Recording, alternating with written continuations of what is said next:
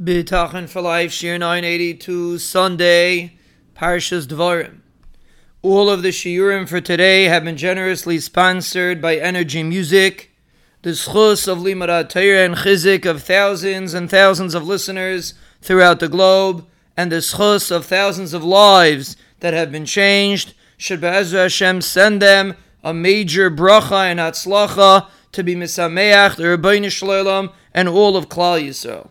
They should be matzliach in everything that they do, beruchnius of One of our listeners reached out with a very important question, and we wanted to discuss it maybe a little bit at length, especially since this is the time of year when Rahman al-Itzlan, Klal Yisrael experienced tsaris, and we have to understand how to approach the tsaris that we experienced during the Bein HaMitzarim and during the nine days.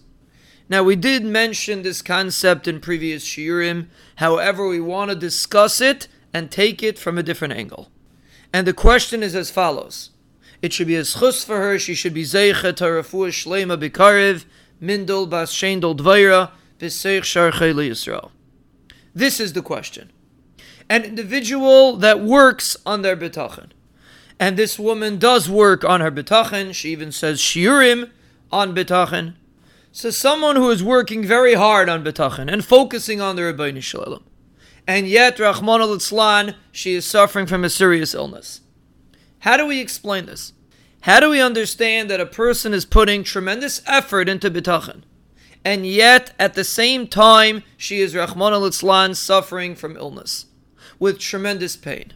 And this is a very good question and it has to be analyzed very well. But first of all, we must mention that we discussed generally this concept when we mentioned the Lashem. It is approximately shears 750, if you want to go back and listen to it. And we discussed it at length over there that it's possible that even a tzaddik who has bitachon can, Rahman al suffer from Yisurim. The Lashem says three answers. We're not going to go into the details of the Lashem, but one thing the Lashem does say clearly is that if a person has bitachon, he is protected from everything. So let's understand this on a practical level. How is it possible that a person works very hard on their bitachon, puts a lot of effort into it, and Rahman al they are still suffering? So let's try to understand this as best as we can.